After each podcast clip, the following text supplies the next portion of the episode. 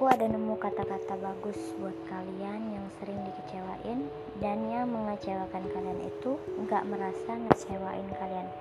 Gini kata-katanya, kalau kamu gak penting, gak mungkin aku selalu tanya kabar kamu.